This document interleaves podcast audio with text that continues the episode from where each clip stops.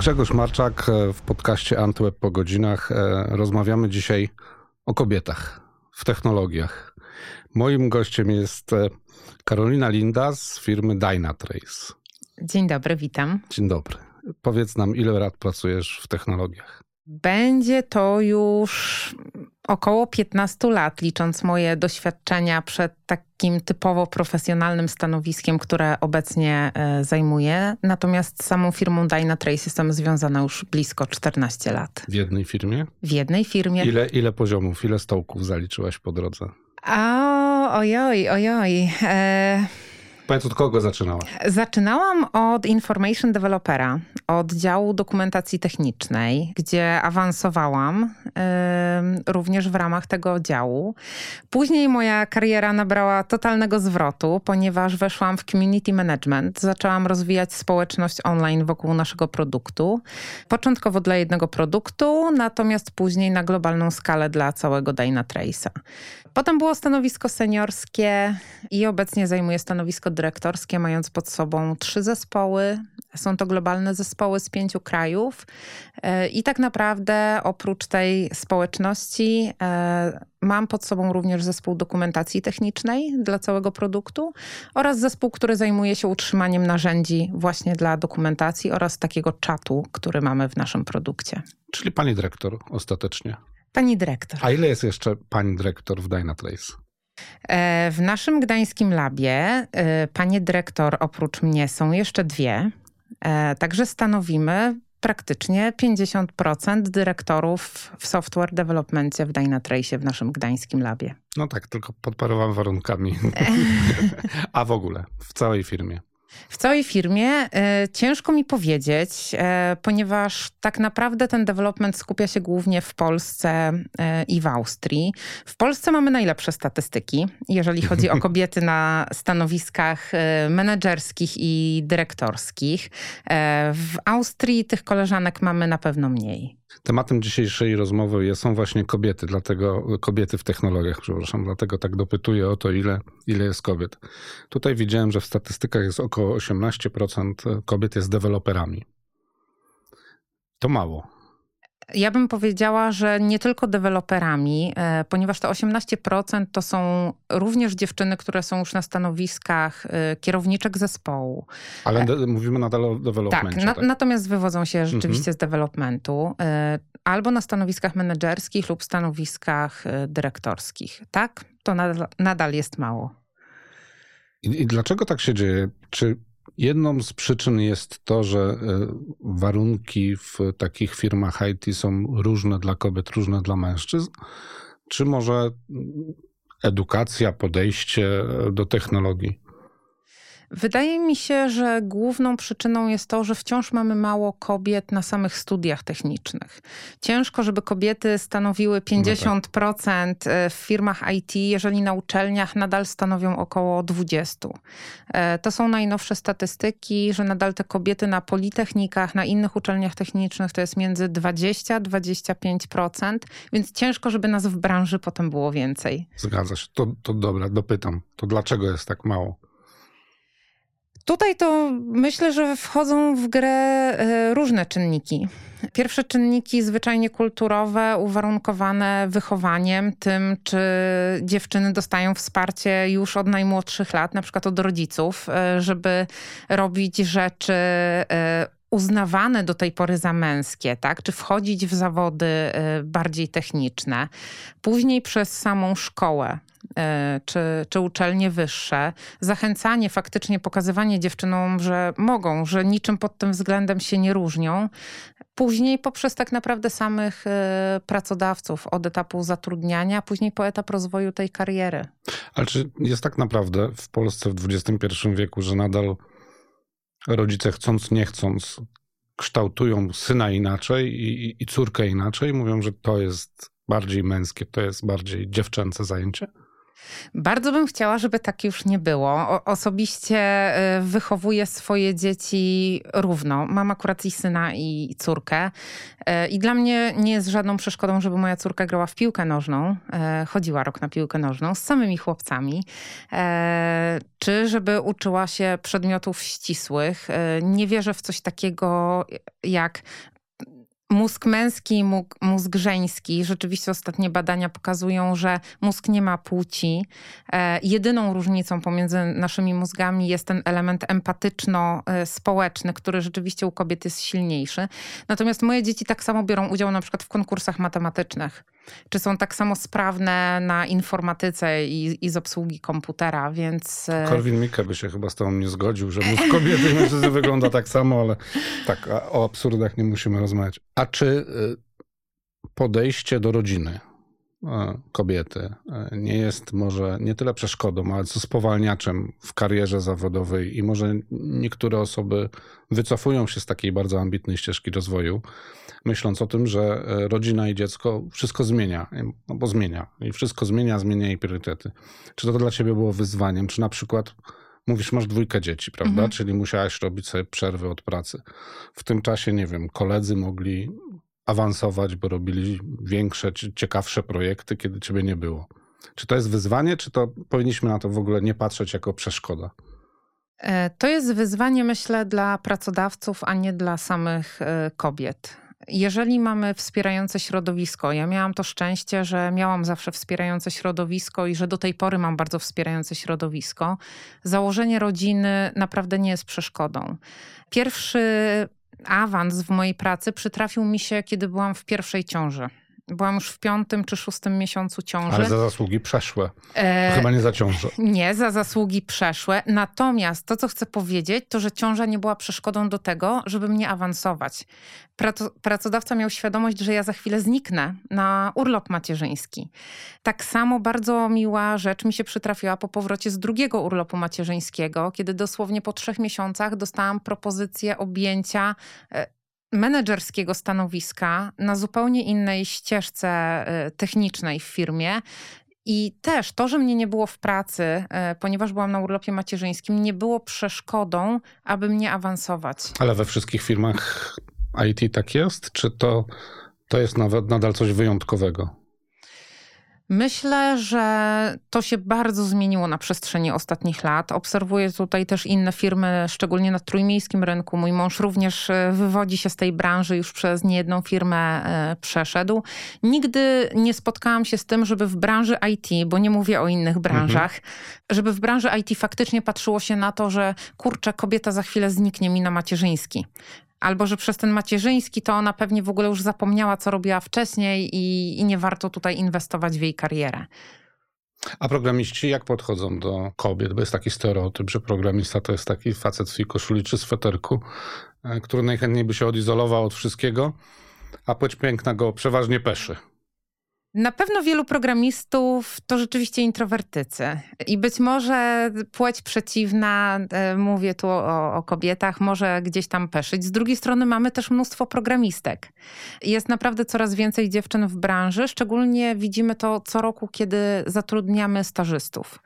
E, zatrudniamy ponad 30 osób na okres wakacyjny, właściwie co roku. I naprawdę z każdym rokiem przychodzi coraz więcej dziewczyn. Więc mam też wrażenie, że te kolejne pokolenia, kolejne kolejne roczniki, które przychodzą, są po prostu oswojone z obecnością kobiet w branży. No, tak naprawdę patrząc na dzisiejszą młodzież, ludzi, którzy są na TikToku, tańczą, śpiewają, robią wszystkie cudowne rzeczy i te mniej cudowne też, no nie wyobrażam sobie, że, żeby dzisiejsze kobiety, czy przyszłe kobiety dało się jednak w te takie ramy, to jest dla chłopca, to jest dla mężczyzn ubierać. Myślę, że to pokolenie wysadzi do góry nogami przynajmniej te, te stereotypowe standardy, które, mm, które są teraz. Czytałem ostatnio taki raport policji, tu nie mówię o IT, ale o policji, w którym e, było stwierdzone, że kobiety jeżdżą bezpieczniej, ale było też takie dość ofensywne stwierdzenie, że nie mają wiary w siebie, znaczy we własne umiejętności, co tak jakby lekko korelowali z tym, że jeżdżą wolniej, przez to bezpieczniej. Mhm. Wydawało mi się jak to jako, jako taki e, raport dość dziwne stwierdzenie, Ale wiem, że jest też taka teoria oszusta, e, którą chciałbym z tobą trochę rozwinąć. Dobrze, dobrze to nazwałem? Syndrom oszustwa. Mhm. Czy oszusta. Mhm. Możesz powiedzieć, co to jest? Bo ja nie siedząc w tej tematyce na co dzień, nie wiem. A brzmi to dość groźnie i poważnie. Rzeczywiście to się przewija e, w rozmowach z moimi koleżankami z branży. E, tak zwany imposter syndrom, czyli to, o czym wspomniałeś, syndrom oszusta, że nie czujemy się czasami godne e, kierowniczych stanowisk, mhm. czy zaniżamy swoje oczekiwania, zaniżamy gdzieś swoje kompetencje, bo uważamy, że na przykład nie zasługujemy na dane zadanie, na dany projekt, czy, czy na dane stanowisko. Fakty... Ale czym to się objawia? Tym, że nie idzie się po awans do szefa, czy że chce się dorównać jakimś swoim zaambitnym celom? E, raczej e, to pierwsze, czyli nie wychodzimy przed szereg, e, albo wręcz zaniżamy gdzieś wartość swojej pracy. Ja nawet zaczynając pracę w tej branży, tu opowiadałam już niejednej osobie o tym, że zapytana o to, ile chciałabym zarabiać, podałam bardzo niską kwotę, bo też uważam, że w sumie co ja tam mogę, yy, dziewczyna to, po studiach. Ale mężczyźni też, znaczy się, to, to jest chyba cecha ludzka. Nie wiem, a może bardziej występ, częściej występująca u kobiet, ale jest wiele osób, które się waha, szczególnie przy sytuacjach podawania pytania o pieniądze. No właśnie na przestrzeni lat to, co ja obserwuję, zatrudniając mhm. również yy, ludzi, to, że jednak kobiety nadal mają ogromny problem z wycenieniem swojej pracy, swojego doświadczenia, które już wnoszą, swoich umiejętności i nadal, na przykład jeżeli chodzi o, o podają dużo mniejsze wymagania niż mężczyźni. Więc to już widać. Na to samo stanowisko. Tak. To już widać właśnie na etapie rekrutacji, że gdzieś tam nie wierzymy do końca w siebie, nie wierzymy w to, jaki wkład y, możemy wnieść. I co taka firma, słysząc taką stawkę zaniżoną, powinna robić? Zatrudniać kobietę no, i, i co robi? E, to, co ja robię, to oddaję z powrotem, czego sama doświadczyłam. Czyli moja firma, zatrudniając mnie na początku, zaoferowała mi od razu dużo więcej. Uznała, że to, co ja zaoferowałam, jest zaniżone. I ja w takich sytuacjach, kiedy widzę, że ewidentnie osoba ma doświadczenie, ma umiejętności, przeszła wszystkie etapy rekrutacji, a gdzieś tam próbuje siebie umieścić w samym dole tych y, widełek, proponuje po prostu wyższą stawkę, uczciwą stawkę, adekwatną do tego, co na przykład zarabiają inne osoby czy koledzy na tym samym stanowisku. No dobra, ale ty pracujesz w dużej e, międzynarodowej firmie, pewnie już wielkości korporacji, więc macie standardy, macie widełki. Wiadomo, że nie da się zatrudnić kogoś poniżej waszych e, wycen danego stanowiska. A jak myślisz, jak to wygląda w przypadku, kiedy idzie do mniejszego software house'u, mhm. 60-osobowego, dostaje przyjęta na zaniżoną kwotę? Nie chcę się wypowiadać za inne firmy, e, natomiast moje obawy mogą być takie, że faktycznie dla pracodawcy jest to komfortowa sytuacja, kiedy mhm. pracownik poda niższą stawkę. E, to, co powiedziałeś o widełkach. Widełki są, natomiast one też są dosyć rozłożyste. Więc jeżeli ta stawka nadal jest w widełkach, ale jest na ich samym dnie, nadal jako pracodawca mamy tutaj duże pole do popisu, żeby na, na przykład uczciwie zaproponować e, wyższą pensję.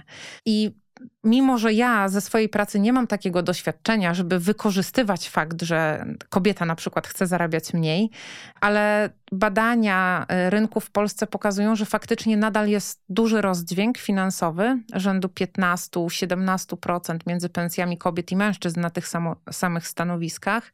Pokazuje, że w takim razie w wielu polskich firmach nadal to się dzieje.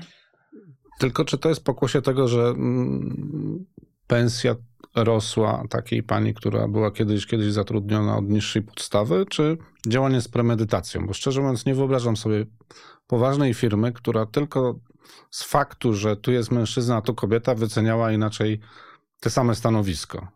Brzmi to dość absurdalnie, ale może tak się dzieje, nie wiem. Ja sobie też tego nie wyobrażam. Dlatego tak bardzo przerażają mnie nadal obecne statystyki. E, najnowsze raporty z polskiego rynku e, pracy, które mówią, że nadal pensje kobiet i mężczyzn na tych samych stanowiskach potrafią się różnić na przykład o 15%. To jest bardzo dużo. Bardzo dużo. Oglądałem jakiś czas temu wiele takich starć między feministkami, antyfeministami. I e, jednym z argumentów, jakie podawała strona przeciwna, właśnie jeśli chodzi o różnice w płacach na tym samym stanowisku, było to, że kobiety pracują mniej. Pracują mniej ze względu na to, że mm, rodząc dzieci mają jakąś przerwę w pracy, a później ta osoba, nie podzielam poglądów, ale chcę sprawdzić argumenty, twierdziła, że w pewnym momencie po urodzeniu dziecka zmieniają się też priorytety i mężczyźni są skłonni pracować więcej po godzinach, kobiety nie są skłonne, ponieważ czują się bardziej zobowiązane do wychowywania dziecka, zadbania o dom i tak dalej, i tak dalej. Y, jest to dość złośliwy argument, ale mhm. trzeba przyznać, że brzmi trochę logicznie. Dla mnie nadal nie brzmi logicznie. E, logiczne może być to, że jeżeli są płatne nadgodziny, to w tym momencie na przykład mężczyzna wyrabiający nadgodziny tak, to zarabia. Był, to był argument, że, że tam się mm, pensje brutto jakby liczyło ze wszystkimi dodatkami. Mhm. I przynajmniej e, jeśli chodzi o zakres tematyczny tej dyskusji, tam mhm. wynikało, że właśnie te różnice z różnych dodatkowych prac wpływają na to, że kobieta w sektorze danym zarabia mniej niż mężczyzna. Mhm. Ja bym nadal skupiła się na tym wynagrodzeniu podstawowym, nie na nadgodzinach. E, zachęcanie w ogóle do tego uważam, że jest bardzo złą praktyką. Ze względu chociażby na work-life balance i niedługo wejdą zresztą nowe e, ustawy, regulaminy tutaj e, zaproponowane również ze strony Unii Europejskiej, już procesowane przez polskie ustawodawstwo. Więc ten work-life balance też jest coraz bardziej podkreślany i zachęcanie do tego, żeby... Nie ma firmy IT, w której nie ma nadgodzin. Nie wierzę w to. Ale są firmy IT, w których za nadgodziny się nie płaci, żeby do nich nie zachęcać. O, czy u was się nie płaci za nadgodziny? Nie. Czyli o. pracownik na własną odpowiedzialność siedzi po godzinach? Nie. Nie siedzi. Pracownik powinien wykonać swoją pracę w te 8 godzin dziennie, które ma e, i nie powinien siedzieć po godzinach. Jeżeli siedzi po godzinach, to powinien ten czas odebrać jako czas wolny. Aha, w ten sposób. W ten sposób. Właśnie rekompensując sobie nadgodziny po prostu czasem wolnym, żeby nadal miał ten balans pomiędzy życiem prywatnym a, a pracą. A jak ci się pracuje z kobietami, jak z mężczyznami? Czy widzisz różnicę w podejściu, nie wiem, w fachowości, w dokładności? Bo no to jest taki element, który moim zdaniem przeważa na rzecz kobiet, czyli sumienność, dokładność. E, ja widzę na przykład po mojej żonie, która zajmuje się finansami, że ona nie jest w stanie odpuścić, dopóki nie wyjaśni danego problemu. I, i to, jest, to jest takie unizerojedynkowe. Nie ma mhm. możliwości, żeby przestała, dopóki nie znajdzie i nie rozwiąże jakiejś tam zagadki. Czy ty widzisz takie różnice między kobietami a mężczyznami? W Szczer IT. E, szczerze mówiąc, nie. Akurat e, różne cechy charakteru e, są kwestiami czysto indywidualnymi. Ja na przykład prywatnie jestem osobą dosyć chaotyczną, bałaganiarską, natomiast w pracy uchodzę za osobę bardzo zorganizowaną, poukładaną, która zawsze wszystko ustrukturyzuje. Natomiast Myślę, że te cechy w moim przypadku akurat mocno odnoszą się do zespołu, do ludzi w zespole. Już w swojej strefie, nawet zawodowej, może to nie jest tak poukładane. Nie ma tu znaczenia, czy to jest mężczyzna, czy, czy kobieta. To są po prostu indywidualne cechy, jeżeli chodzi o to, czy ktoś jest zorganizowany, czy ktoś lepiej planuje, czy ktoś jest bardziej kreatywny. Tutaj płeć nie ma znaczenia. Czyli z punktu widzenia firmy takie hasło jak feminizacja firmy czy parytety to raczej nie ma większego sensu, prawda? Nie ma sensu z dwóch powodów. E, po pierwsze, nawet my zatrudniając, nie patrzymy na to, czy to jest kobieta, mężczyzna, jaki ktoś ma kolor skóry, czy jest niski, wysoki. Nas to nie interesuje. E, nas interesują umiejętności, interesuje nas doświadczenie, interesuje nas to, czy kandydat, kandydatka tak naprawdę spełnia wymagania na dane stanowisko. I, I to jest główna wytyczna tego, czy daną osobę zatrudnimy, czy jej nie zatrudnimy. Właśnie, czy w ogóle w Polsce można zatrudniać, e, określając od razu, kogo się chce zatrudnić? Czy szukamy asystenta czy asystentki? Nie można. Nie można. Nie można, e, natomiast wewnętrznie można sobie różne założenia Oczywiście. poczynić. I tu chciałam powiedzieć o, o drugiej rzeczy związanej właśnie z parytetami i dlaczego chociażby parytety e, nie mają większego sensu. Bo jeżeli nadal na uczelniach, na przykład technicznych, mamy tylko 20% e, kobiet, to jak nagle w firmach IT możemy mieć ich 50%? No. Prosta matematyka. Tak. Tak, chyba że jest bardzo mała firma IT. Taka dwuosobowa. Albo naprawdę bardzo dużo kobiet z innych branż się przebranżowi, co też jest obecnie trendem. Ale to jest ciekawe, ten taki nazwijmy to problem kobiet z technologiami, bo my prowadzimy serwis o nowych technologiach. Mamy 30% e, czy, czytelników, to są kobiety, czy czytelniczek, powinienem powiedzieć pewnie. 30% e, czytelniczek rośnie, e, roś, rośnie nam poczytność wśród kobiet, natomiast nadal 70% to są faceci piszemy o tematach, które wydają się dla wszystkich, bo czy komputer, czy mm, telefon, czy nowy film na Netflixie to są rzeczy, które gdzieś dotykają każdego i nadal tych czytelniczek nie ma na równi z mężczyznami. Co więcej, ja mam mega problem z znalezieniem pani do pisania u mnie. Pani redaktor. Udało nam się to z, może dwa razy w przeciągu 15 lat, ale nie ma po prostu, nie ma CV, nie ma zainteresowania. Mhm. Dostajemy na przykład 10 czy 15 odpowiedzi na jakąś ofertę pracy rzuconą w, w mediach społecznościowych i nigdy lub prawie nigdy nie zgłasza się żadna kobieta czy dziewczyna, bo u nas to nie ma, nie mhm. ma problemu z jakimiś młodymi ludźmi. Czyli może to nie jest tak, że to tylko zależy tylko problem jest w edukacji, ale też może faktycznie zainteresowania są inne. Jeżeli chodzi o, o tą branżę IT, to rzeczywiście myślę, że będziemy mogli mówić o zmianie pewnie za jakieś 5, 10, 15 lat, bo jeżeli dzisiaj w 2023 roku nadal ten procent y, dziewczyn mhm. na uczelniach technicznych jest około 20%, to i tak u siebie na portalu masz lepsze statystyki niż to, co, yy, to, to co jest w naszej firmie, tak? 18% czy te 20% na, na uczelni technicznej. E, więc to już jest dobry sygnał że najwyraźniej więcej kobiet e, niż w tej branży IT faktycznie zaczyna się tą branżą IT interesować.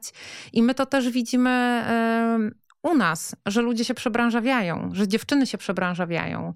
E, mamy dziewczynę, która jest farmaceutką z wykształcenia. Obecnie programuje w Javie. mamy dziewczynę... A znasz jej historię? Jak, jak dużo czasu jej zajęło zmienić tak diametralnie zajęcie? E, była na tyle odważna, że postanowiła zacząć kompletnie od początku i przyszła na staż. Mhm. Mogła pracować. I uczyła się u was programować? Przyszła już z pewnym doświadczeniem, ma męża, y, programistę, natomiast faktycznie y, przebranżowiła się kompletnie. Y, jest obecnie pełnoprawną programistką, staż ma już dawno, dawno za sobą, także to jest jeden taki przykład. Mamy również dziewczynę, która jeszcze do niedawna była nauczycielką języka angielskiego w szkole. E, obecnie rekrutuje osoby do firmy e, software'owej, do firmy produktowej. Mhm. Więc też ogromny przeskok e, ze szkoły podstawowej do, do firmy produktowej, technologicznej. Więc faktycznie dziewczyny też szukają okazji do tego, żeby gdzieś w te technologie wejść. Jest to coś, co nas otacza, to co powiedziałeś, każdy z nas używa telefonu, tak, mhm. czy komputera. Jest to Tylko atrakcyjne. Nie każdy chce interes się interesuje tym, jak to działa na przykład. Nie każdy chce wiedzieć, jak to działa. Y, wiesz, ja skończyłam informatykę na Politechnice Gdańskiej, ale też od początku wiedziałam, że na przykład nie chcę programować. Mnie bardziej ciągnie do pracy z ludźmi niż z kodem. E, więc informatyka, IT to nie tylko programowanie. To jest dużo szerszy wachlarz specjalizacji. Obecnie z każdym rokiem właściwie coraz szerszy. A ja tak zastanawiam, czy właśnie problem kobiet w technologiach, czy to jest problem? Czy walczyć z tym, czy niech to się samo rozwija? No może są pewne gałęzie i pewne tematyki, pewne branże, w których kobiet jest mniej, a w których kobiet jest więcej. Czy Jaki jest cel dążenia do, e, do wyrównania chociażby sytuacji, czyli żeby było tyle samo kobiet i mężczyzn? Kobiety na pewno wnoszą więcej cech y, tych empatycznych i społecznych. I uwaga, Teraz trzeba cedzić słowa, bo za chwilę się ludzie na ciebie rzucą. E, znaczy, to, to, mówię na, na podstawie akurat badań e, okay. naukowych, że to jest właściwie jedyna różnica między naszymi e, mózgami. I to, co zauważamy na przykład u nas w firmie, e, i to jest trend, który od trzech lat naprawdę e, przybiera na sile, to że w naturalny sposób kobiety stają się liderkami zespołów. E, w naturalny sposób zaczynają obejmować stanowiska kierownicze, ale mówię tu o stanowiskach właśnie takich, gdzie opiekują się ludźmi, a nie na przykład e, są kierownikiem produktu. E, w naturalny Czyli to nie jest osoba, która będzie stała z batem, tylko bardziej motywowała jakiś zespół do pracy, tak? Dobrze rozumiem? Tak, na, na przykład team liderka. Ona nadal będzie programować, ale w, zespoły widzą, właściwie w każdym zespole, gdzie rodzi się taka potrzeba, nie ma na przykład team lidera, żeby ten team lider się pojawił. Jeżeli tam jest dziewczyna, to naprawdę obecnie to jest 90% szans, że team liderem zostanie e, dziewczyna ze względu e, na tą, no powiedzmy, wrodzoną taką opiekuńczość, e, o, o której mówiliśmy, czy e, empatię. I myślę, że to jest dobra cecha i fajnie, że ona w końcu jest doceniana. Naprawdę w ciągu ostatnich trzech lat tutaj jest ogromny, ogromny skok. No dobra, ale co nam da rozwiązanie tego problemu? Bo co innego jest, że kobieta na tym samym stanowisku zarabia mniej niż mężczyzna. To jest absurdalne. Ale już e, czy to jest problem, że jest tylko 20 czy 25% kobiet w IT, a nie 70%? Ja bym tego nie nazwała problemem. Czy to jest taki cel po prostu do osiągnięcia, żeby było lepiej? Czy, czy jest to problem, który niesie za sobą jakieś konsekwencje. Ja bym tego nie nazywała problemem. E, myślę, że o IT i, i niskim udziale kobiet w IT mówimy e, jak o problemie, bo czujemy, że tych kobiet mogłoby być więcej, że być może one nie mają odwagi wkraczać do, do tego takiego męskiego świata. Natomiast czy to jest rzecz, e, którą musimy na siłę naprawiać? Uważam, że nie musimy tego robić na siłę. E, znowu wrócę tutaj do umiejętności, doświadczenia, do tego, co dana osoba tak naprawdę chce robić w życiu. My nie zatrudniamy ze względu na płeć, zatrudniamy ze względu na umiejętności. Jeżeli kobieta czuje, że to jest jej branża, że ona się chce w tym kierunku rozwijać, to powinna do tego dążyć. E, naprawdę świetnie jest znaleźć sobie e, mentorkę, mentora, taki przykład. To mówię nawet z własnego doświadczenia. Taki przykład jak ty. No jeżeli mogę lat, by... pani dyrektor w firmie IT. Jeżeli, to chyba dobry przykład. Jeżeli mogę być dla kogoś przykładem, to, to szalenie się cieszę. E, natomiast ja wiem, jak ważne takie przykłady były dla mnie, żeby się, prze, żeby się przełamywać.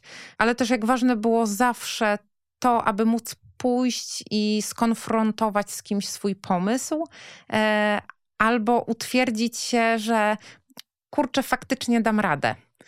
E, otaczać się po prostu takimi ludźmi, którzy wesprą ciebie w tej decyzji, że dasz radę, to jest twoja droga, że nie ma się czego bać, odczarować po prostu trochę ten świat. Czy takich przykładów jest według ciebie za mało? Uważam, że jest za mało. Często w różnych artykułach branżowych e, czy w programach branżowych najczęściej jednak widzimy mężczyzn jako tych specjalistów e, od tematu, e, czy chociażby na różnych konferencjach. Najczęściej to mężczyźni są ekspertami w różnych dziedzinach, czy to są konferencje firmowe, czy konferencje technologiczne. No, każdy z nas może wejść na, na jakąkolwiek stronę internetową, przejrzeć sobie listę speakerów.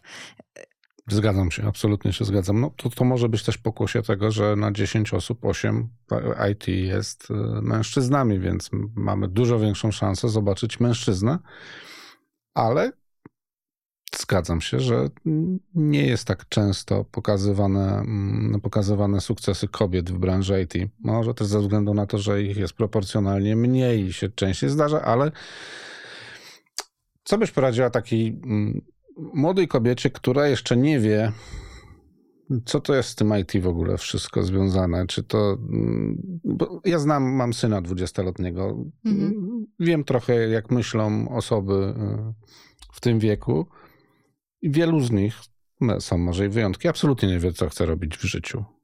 I e, jak teraz młodą kobietę, dziewczynę przekonać do tego, że praca w IT jest fajna, szczególnie jak jeszcze gdzieś krążą stereotypy, że to dla facetów w ogóle te koszule, sweterki i introwertycy siedzący i nic nie mówiący. Nie? Bo to nie jest łatwe. Ja myślę, że to nie jest łatwe zachęcenie osoby, która nie wie, co, czego chce, akurat do, do branży IT. E, to, to w ogóle nie jest proste zadanie e, podjęcie decyzji o tym, co chcemy robić w życiu. I sama stojąc u progu tego wyboru e, w klasie maturalnej w ostatniej chwili zmieniłam fakultet z historii na fizykę.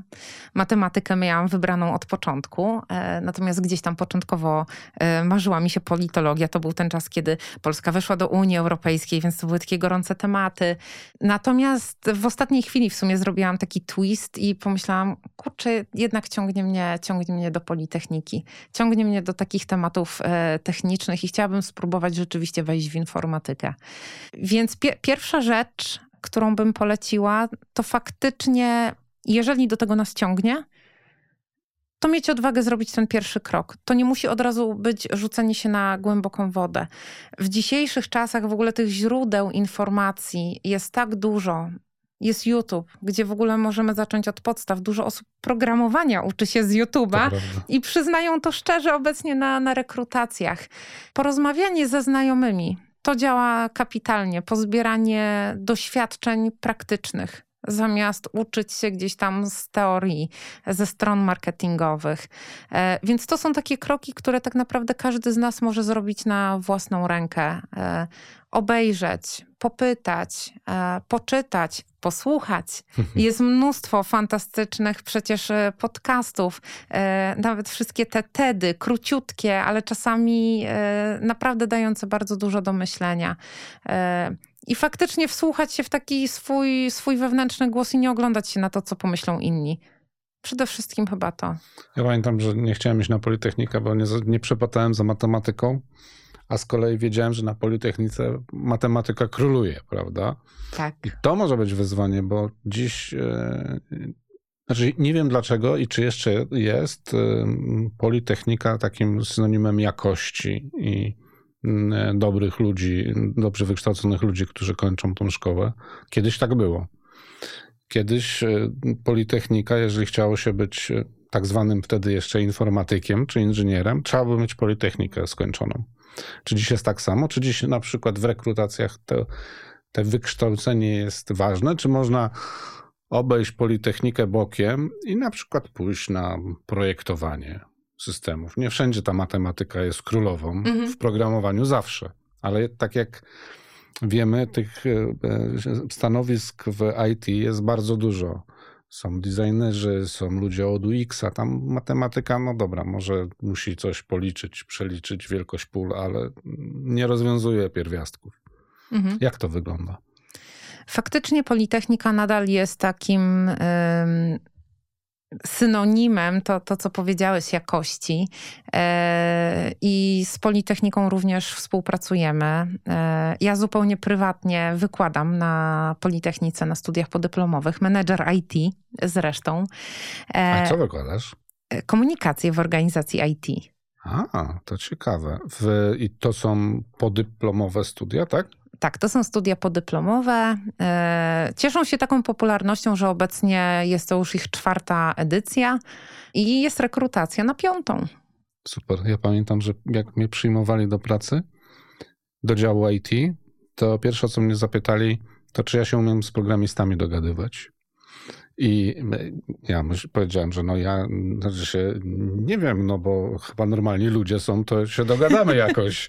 Bo taka odpowiedź nie znałem wtedy jeszcze ani, ani tych przesądów, ani też nie wiedziałem, jak faktycznie się czasem można z programistą współpracować, więc wierzę, że komunikacja w IT jest kluczowa i to na każdym poziomie, od analityka po menadżera.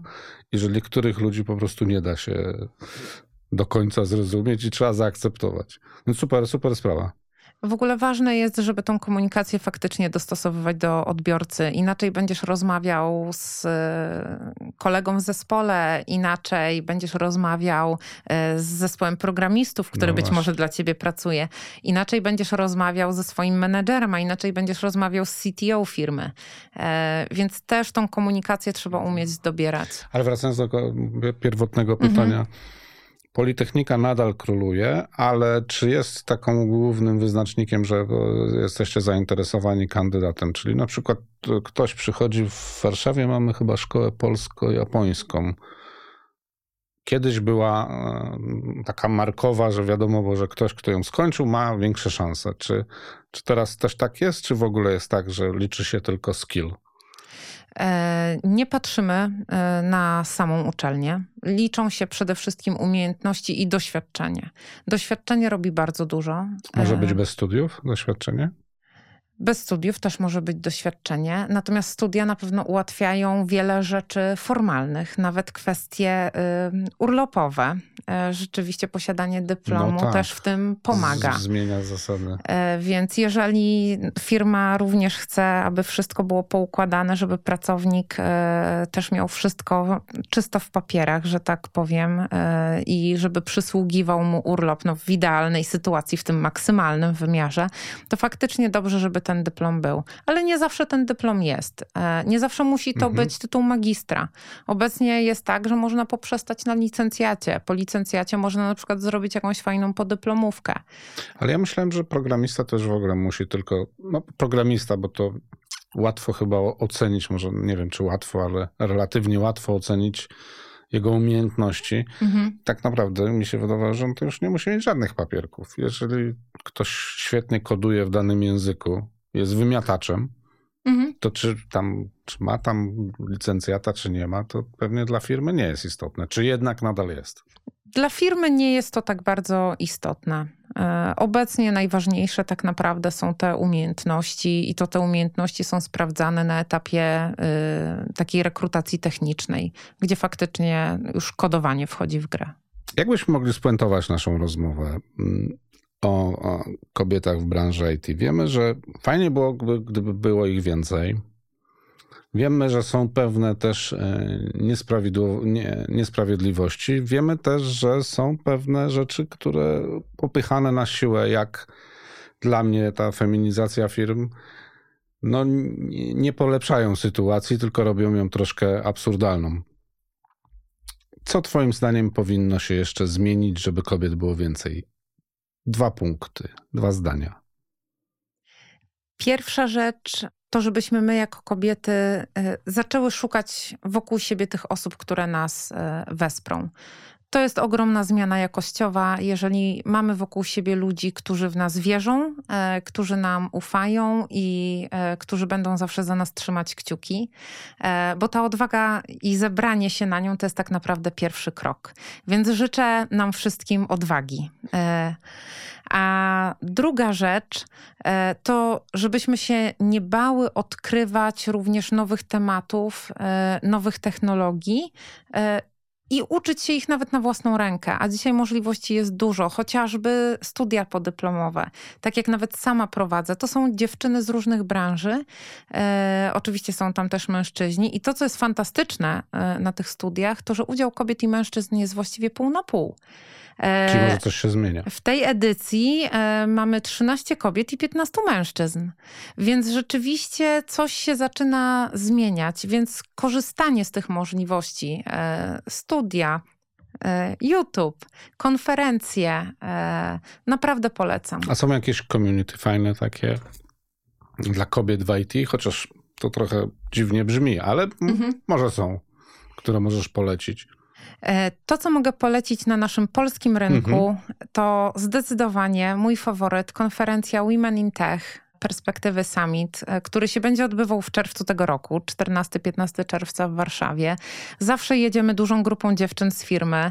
Jest niesamowita atmosfera, jest cała strefa mentoringu, e, jest niesamowity networking i tam naprawdę zawiązuje się wiele znajomości, i później chociażby takie wsparcie przez social media, grupy na social mediach, indywidualne kontakty, e, chociażby na LinkedInie. Super. Bardzo dziękuję za rozmowę. Miło mi było poznać. Dziękuję bardzo.